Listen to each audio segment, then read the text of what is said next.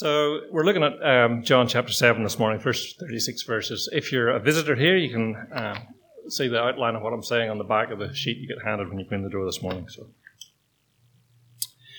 Now, according to critics, timing is everything in politics and public life. Uh, and we see that, don't we, all the time. So uh, we've, we've had an offence, a charm offensive by Mr. Morrison, our new Prime Minister, immediately following his political assassination of our previous Prime Minister, Mr. Turnbull. And we all know what that's about. It's designed to, to quieten or avoid the hard questions that everybody wants to ask. But of course, it never works, does it? Or rarely works. And that sort takes us into chapter 7 of John this morning because it's the hard questions around Jesus that John wants us to wrestle with as he takes us into Jesus' public ministry, which is what he's doing. And they are hard questions. There were lots of things happening, uh, lots of people watching and debating with Jesus, and lots of conclusions about Jesus being formed by different individuals and groups within the crowd. And John wants us to be, as it were, part of that. The hard questions about Jesus won't go away. The hard questions of Jesus' day, we find, are actually the same hard questions that we need to face today about Jesus. Uh, so, who is he? Who is this Jesus that presents and makes these outlandish claims? Uh, what's he about? When you drill down into his message, what really is he about? Uh, is what he says to be trusted? If we follow him, he says we'll have life, salvation, forgiveness. Is he be trusted? And then on the other hand, all the negative things creep in. Well, if, as he said he was, he was God, then how come so many people reject him? How come there's so much unbelief? How come he allowed himself to be treated uh, like he was treated? How come he was rejected? How come he was killed? And then the ultimate question that John wants us to wrestle with is a personal question. So, what conclusion will I form about Jesus 2,000 years after this biography was written? And they're hard questions, aren't they? Hard because they're hard to understand, but hard because of the implications of the conclusions we form.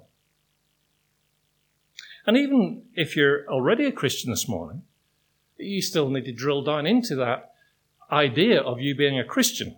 You need to drill down into your own conclusions about Jesus. You say, Well, I'm a Christian, therefore I've already concluded that what Jesus says is true, and I've committed myself to him. But then the question arises, Well, have you?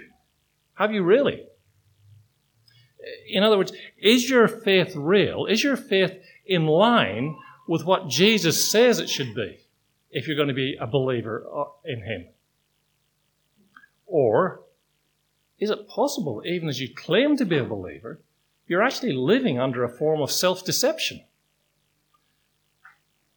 So, eh, for example, do, do, you actually believe and trust on Jesus on his terms, as he says, um, as he, he, he talks about himself and talks about salvation? Or is it possible that you just believe in a form of Jesus? That is, you've taken various bits and pieces of Jesus that you sit comfortably with and have actually rejected various bits and pieces of Jesus that are altogether too challenging or that require you to give up too much or change too much. See, as Christians, we do that all the time, don't we?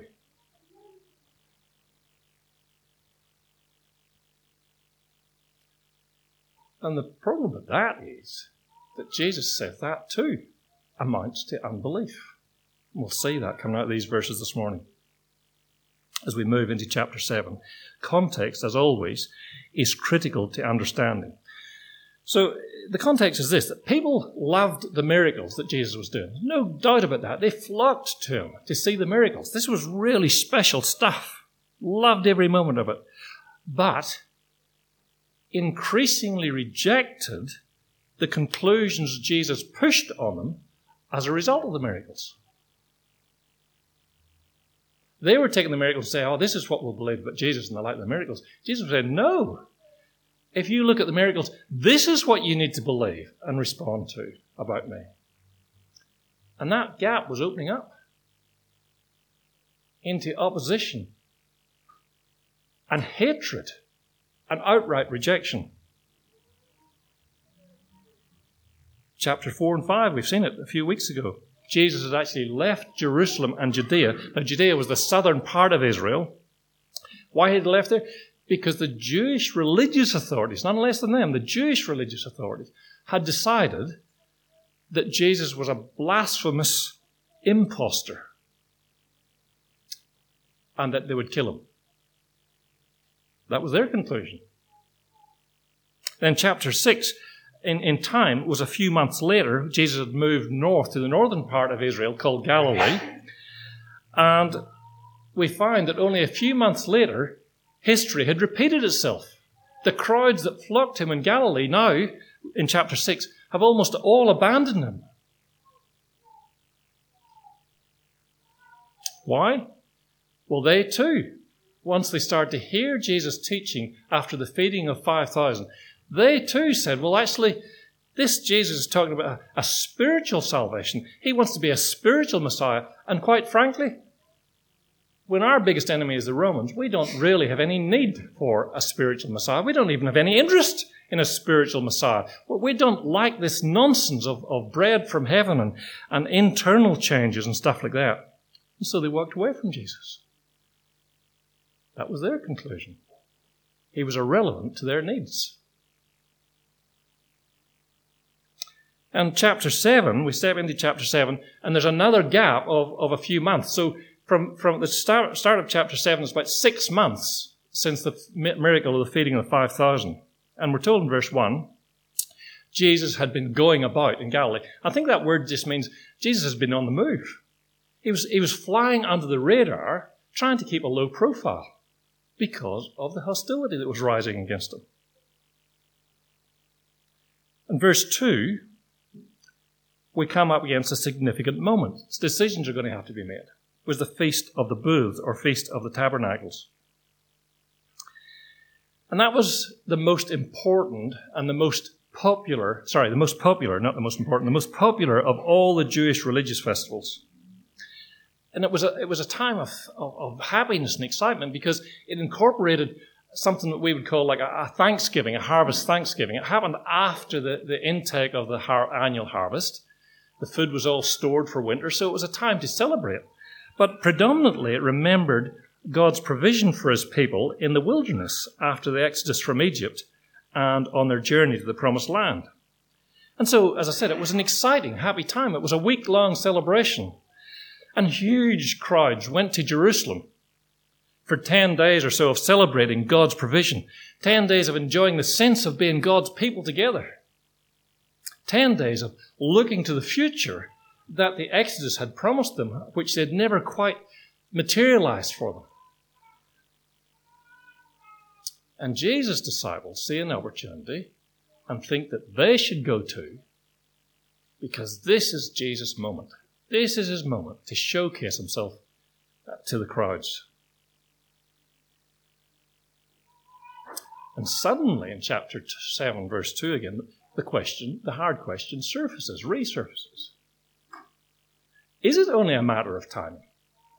It's now six months or more since Jesus was last in Jerusalem and left because the crowds were going to kill him.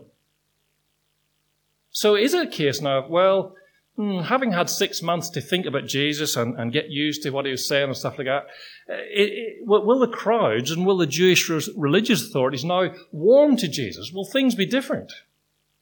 Will they understand him better when he goes back to Jerusalem? On the other side of that coin, will Jesus do things differently, getting a second bite at the cherry, as it were? Well, the answer as we move into chapter 7 the answer John gives is a very loud no.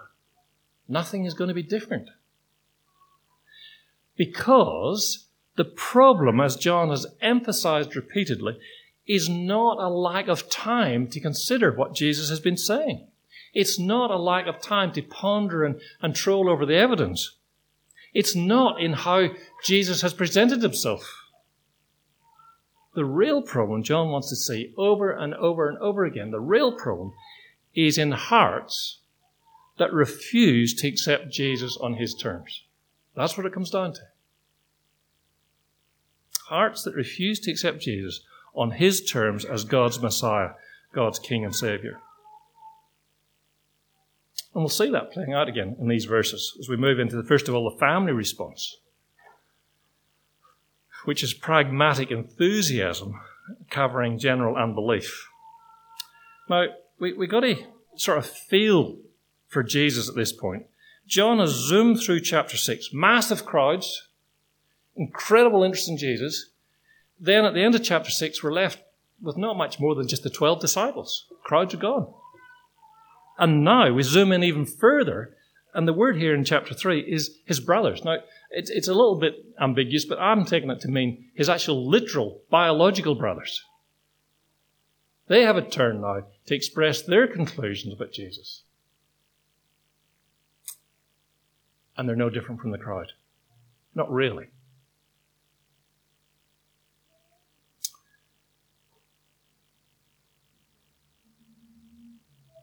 They had no doubt it was just a matter of timing and packaging. And so they're saying the festival in Jerusalem is the opportunity. All right, Jesus, you need to go there. You need to go there as soon as possible. This is your moment. If you farm this right, Jesus, you can turn things around. You win the crowd back. You can be popular. You can be successful. You need to get out there and sell your message. Just like enthusiastic political campaign managers they think that success for Jesus lies in more exposure uh, to the public. Show yourself to be a patriot. This is the time to go there and, and, and do a charm offensive, being a patriot in Jerusalem. Display your miracles. Mount a, a popular grassroots campaign. Give people things that will help them and benefit them, and people will fall in line with you. Make sure it's your face and your message that appears every evening on the six o'clock Jerusalem news, news for that 10 days of the festival. But buried in that enthusiasm, verse 5, was, was unbelief. They weren't convinced by what they saw and heard from Jesus. So part of urging Jesus to go back to Jerusalem was to try and convince themselves. They had really no idea what Jesus was on about. Even worse, from our vantage point as readers, we can see that these brothers, his biological brothers, were pushing Jesus to his death, and they just didn't even realize they were doing it.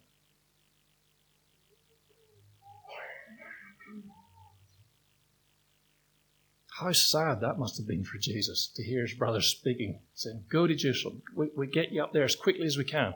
And Jesus knew what the outcome of being in Jerusalem was going to be. So we get Jesus' response then to, to his brothers.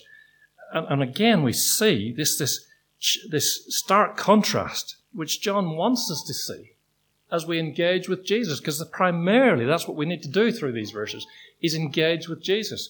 And Jesus' response shows him to be purposeful, faithful in his commitment to saving God's people. Jesus pushes back at his brothers and he said, Well, actually, guys, um, you're telling me it's a question of timing and you're right and you're wrong. It is a question of timing, but it's a question of God's timing, not your timing. See, the brothers had no idea about God's agenda and how the next few months would play out for Jesus. And it's only six or seven or eight months from this point to Jesus actually killed on the cross.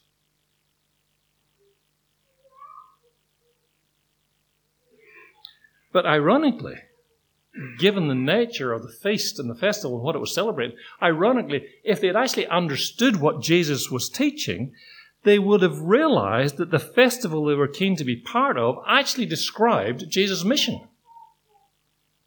He was the greater than Moses, the prophet who was to come. He, he had come to, to uh, uh, mount another exodus, to lead another exodus event, to rescue his people from the world everything that is opposed to God and holds his people in bondage. So, in a sense, what Jesus is in here in this festival is a real life drama of working in parallel with what he's going to endure, what he's there for.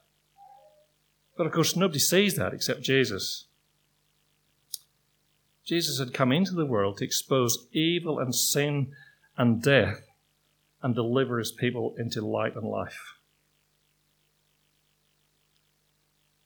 Jesus said here in, in these verses, all this will become clear in due course. But in the meanwhile, no amount of charm offensive or populist politicking will change anything.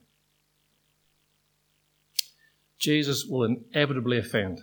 Look at verse 6. My time has not yet come, but your time is always here. The world cannot hate you, but it hates me. Why? Because I testify, testify about it that its works are evil. There's an inevitable clash of agendas, a clash of worldviews, a clash of wills. a clash of thinking, a clash of desires. Jesus will inevitably offend people, causing them to hate him because he will expose and deliver them from the very things that people want to keep hidden rebellion and unbelieving hearts and attitudes. But Jesus is God's man, driven by God's concern for God's glory. And that's what we need to see in spite of what he knows is ahead of him, Jesus doesn't turn to the left or right. He, he plows ahead because he's God's man driven by concern for God's glory. Look at verse 10. We're just going to skim over some verses very quickly now. Jesus does go to Jerusalem on the end, in the end. But the point here, I think, is that he goes to Jerusalem on his terms. And again, immediately starts teaching, pushing the crowd to believe his claim to be God's King and Savior. Verses 16, 17, and 18. Uh, they recognize his authority as he teaches. They admire his teaching and his authority.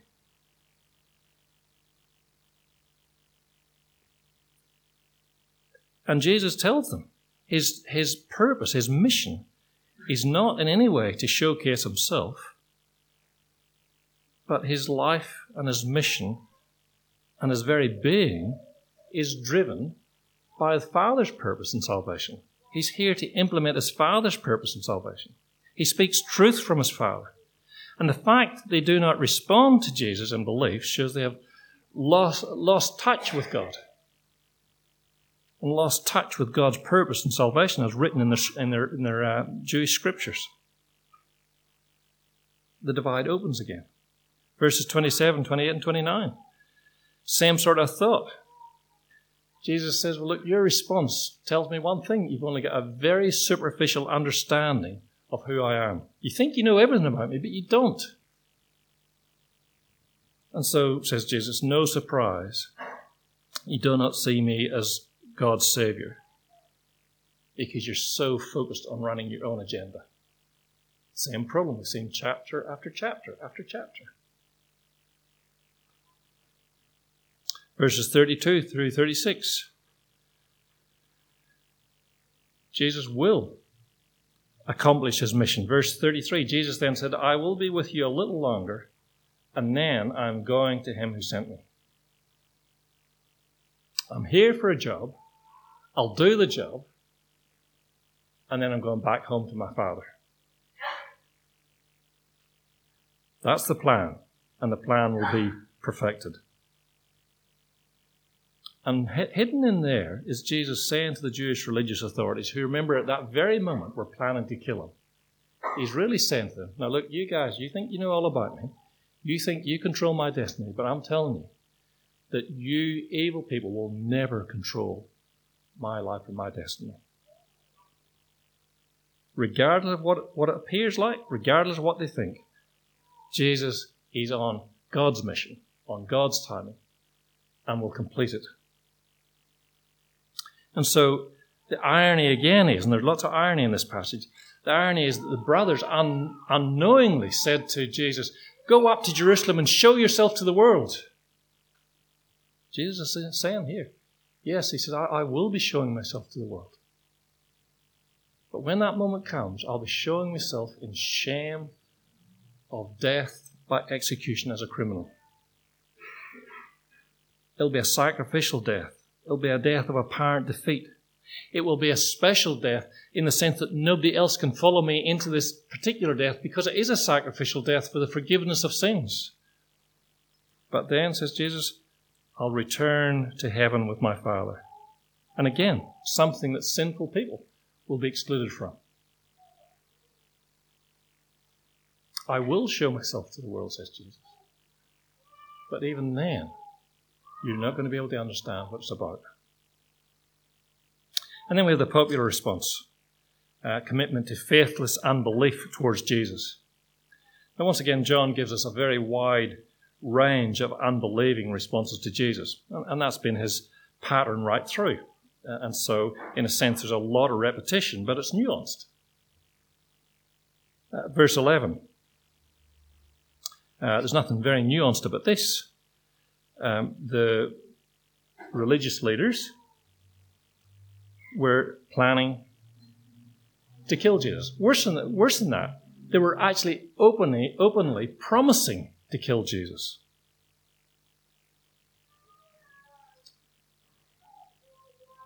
And worse than that, even, verse 13, they had implemented a fear uh, campaign, I think, because it was not just going to kill Jesus, but it was anybody associated with Jesus. Look at verse 13. Yet for fear of the Jews, and when John uses that term, he's usually talking about the Jewish religious leaders, yet for fear of the Jews, no one spoke openly of him. Everybody had an opinion about Jesus. Everybody was talking. But they were scared. Scared of what? Scared to associate with Jesus because they knew that Jewish religious leaders were going to kill Jesus. And most likely, if you're closely associated with Jesus, you might actually get dragged into the mess.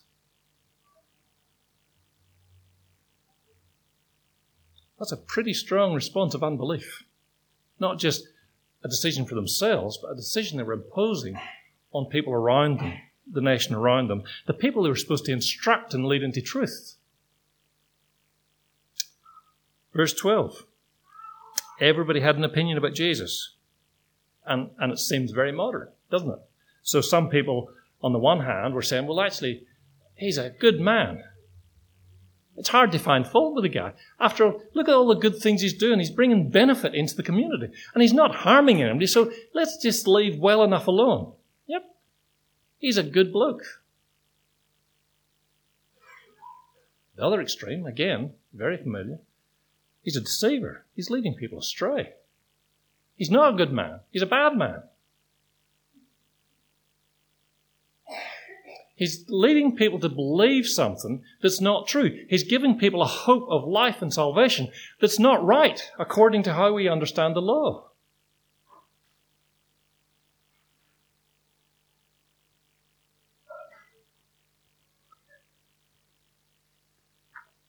Very familiar responses, aren't they?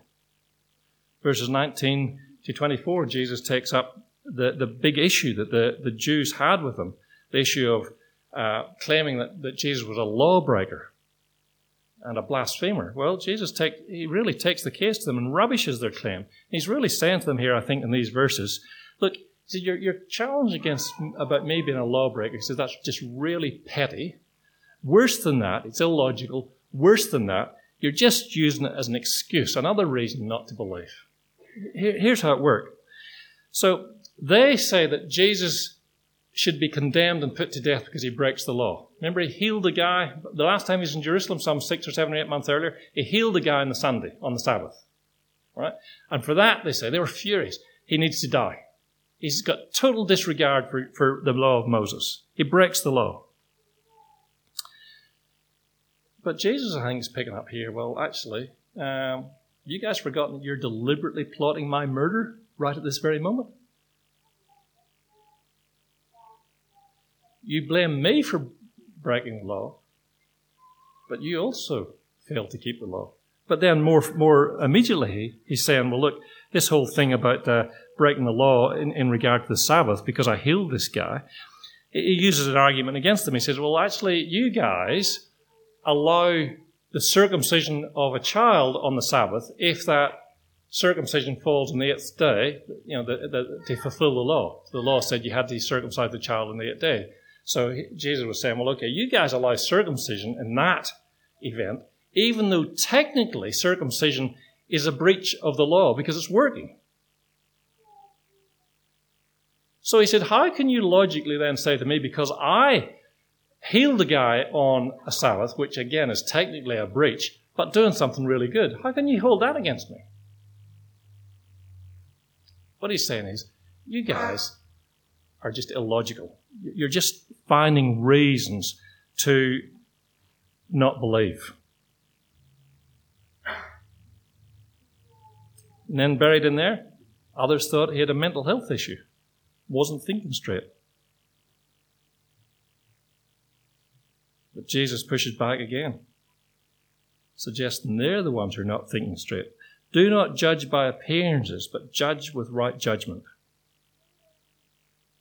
He's pleading for fairness and generosity. Again, he's saying, Look, if only you would actually give me a go, you would see and understand and be drawn into truth and ultimately drawn into life. But instead, all they were given Jesus was prejudice and pettiness. But in among all those responses, verse 31, John's always keen to remind us, yet many of the people believed in him. They said, When the Christ appears, will he do more signs than this man has done? In the midst of massive belief, and un, unbel- sorry, in the midst of massive unbelief and confusion, some are actually moving towards belief. This doesn't necessarily suggest that people are actually Christians at that point, but they're moving towards belief because they're actually being generous and logical and, and, and fair in the way they're viewing their evidence. They're saying, well, look, okay, can we imagine anybody else doing greater and more miraculous and wonderful things than what Jesus has been doing? No, we can't the scriptures told us that when Messiah comes, he would do great and miraculous and wonderful things. Therefore, this has to be the Messiah.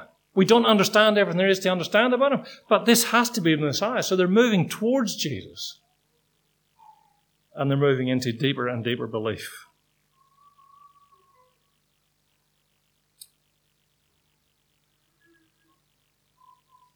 So, what do we need to learn from this part of the story? There's lots more details, I just don't have time to get into there. But what do we need to, what do we need to learn from this part of the story? Well, I just want to touch on a couple of things, and they're fairly arbitrary in lots of ways. So, you're free to interact with them and, and even reject them if you don't think they're right. But the first one is this unbelief does not always mean rejecting Jesus outright. Unbelief does not always mean rejecting Jesus outright, but it is always resisting the terms and agenda for salvation offered by Jesus. And it is always about implementing our own values and judgments as to what will please God and make us acceptable to Him. So we, we sometimes don't help ourselves by thinking, well, unbelief equals you know, walking away from Jesus completely. It's not always like that. It's much more nuanced. It's possible to stay in the crowd and to believe, but reject the terms that Jesus offers. And, and it's not only possible, it's actually likely, almost inevitable, because we're hardwired to do that very thing.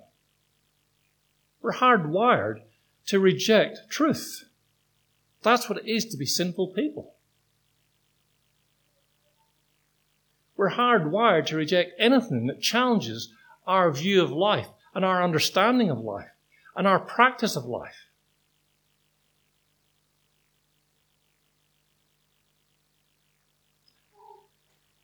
And we're hardwired to do this even in the face of logic and truth and compelling evidence. Sometimes we, I think when we read these texts, we, we, we just read from a reader's perspective and think, oh, well, actually, if, if these people only could see the big perspective over 2,000 years that we, we're seeing, then they would have believed. Well, not so, says Jesus. And in fact, the degree to which we oppose or modify or reject Jesus will be determined by how much we feel threatened by Jesus, how much we feel Jesus challenges our existing values and understanding of truth. So, jumping from the text into our application here, where did the most deep seated hatred and rejection of Jesus come from? It came from those who were most religious. It came from people who knew the Old Testament scriptures inside out, back to front, who could quote slabs of it, whose very life work was teaching these things.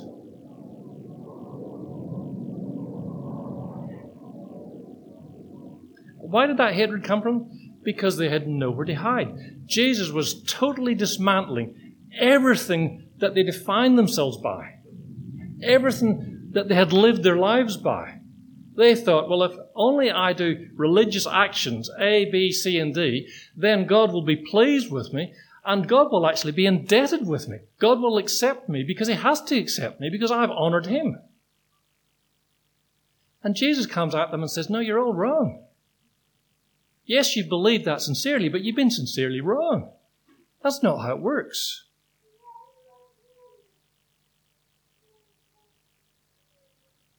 They assumed that they had the ability and the desire to come to God and did so quite openly. And again, that God ought to be beholden to them. Jesus says, Well, no. You're hardwired to reject God. And you only come to God if God actually does a work in your heart and brings you to Himself. Jesus was taking control of their salvation away from them and making them see that salvation could only be by grace and not by the, by the works of the flesh or by their own efforts. And they didn't like that. That was undoing them. That was showing them to be wrong. Their choices? Well, Jesus has got to go.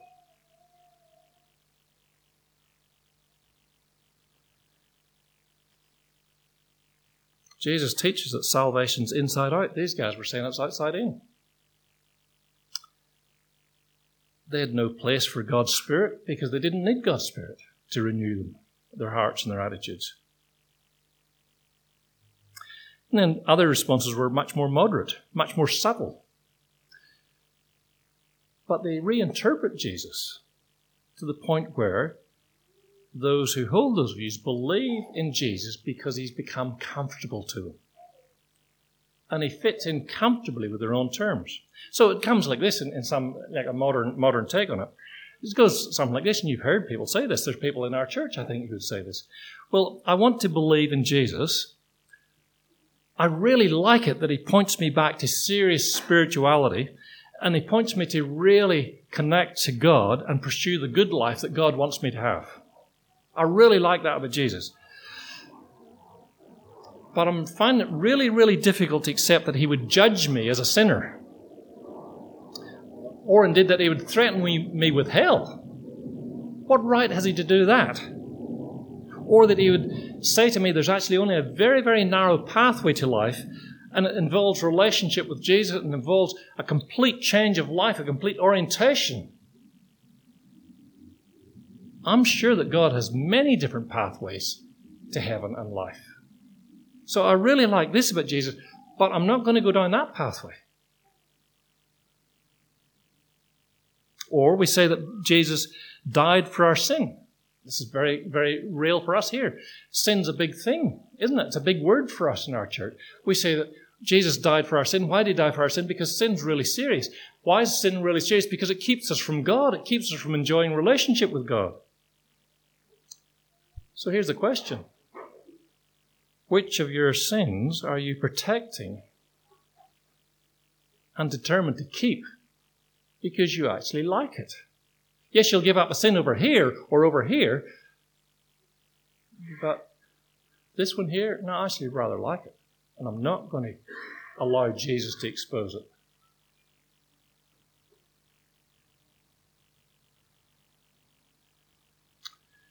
You say, well, I believe God's end point in salvation is the creation of the church. And the church is, is his saved people in a community that reflects heaven. And that's what Jesus teaches. But then we go on and say, well, actually, um, I'm not going to engage seriously or thoroughly with any church family, let alone this church family. The theory's okay. I like the concept of church, but the practice is just too hard to be bothered with. It's too hard to engage with other people who let me down all the time. It's too hard to, to reorganize my lifestyle to, to prioritize uh, fellowship with believers. I don't need them. I can exist very well by myself. In fact, I would prefer to be on my own. You see the problem? It's great to realize that Jesus has always been purposefully and faithfully committed to save you and me. In response, we need to be sure that the Jesus we say we believe in is actually the Jesus of Scripture. That we believe in Jesus on His terms, not ours, and all His terms, not just some. Friends, it's just too easy to deceive ourselves into a cheap substitute that looks like true belief, but it's actually unbelief.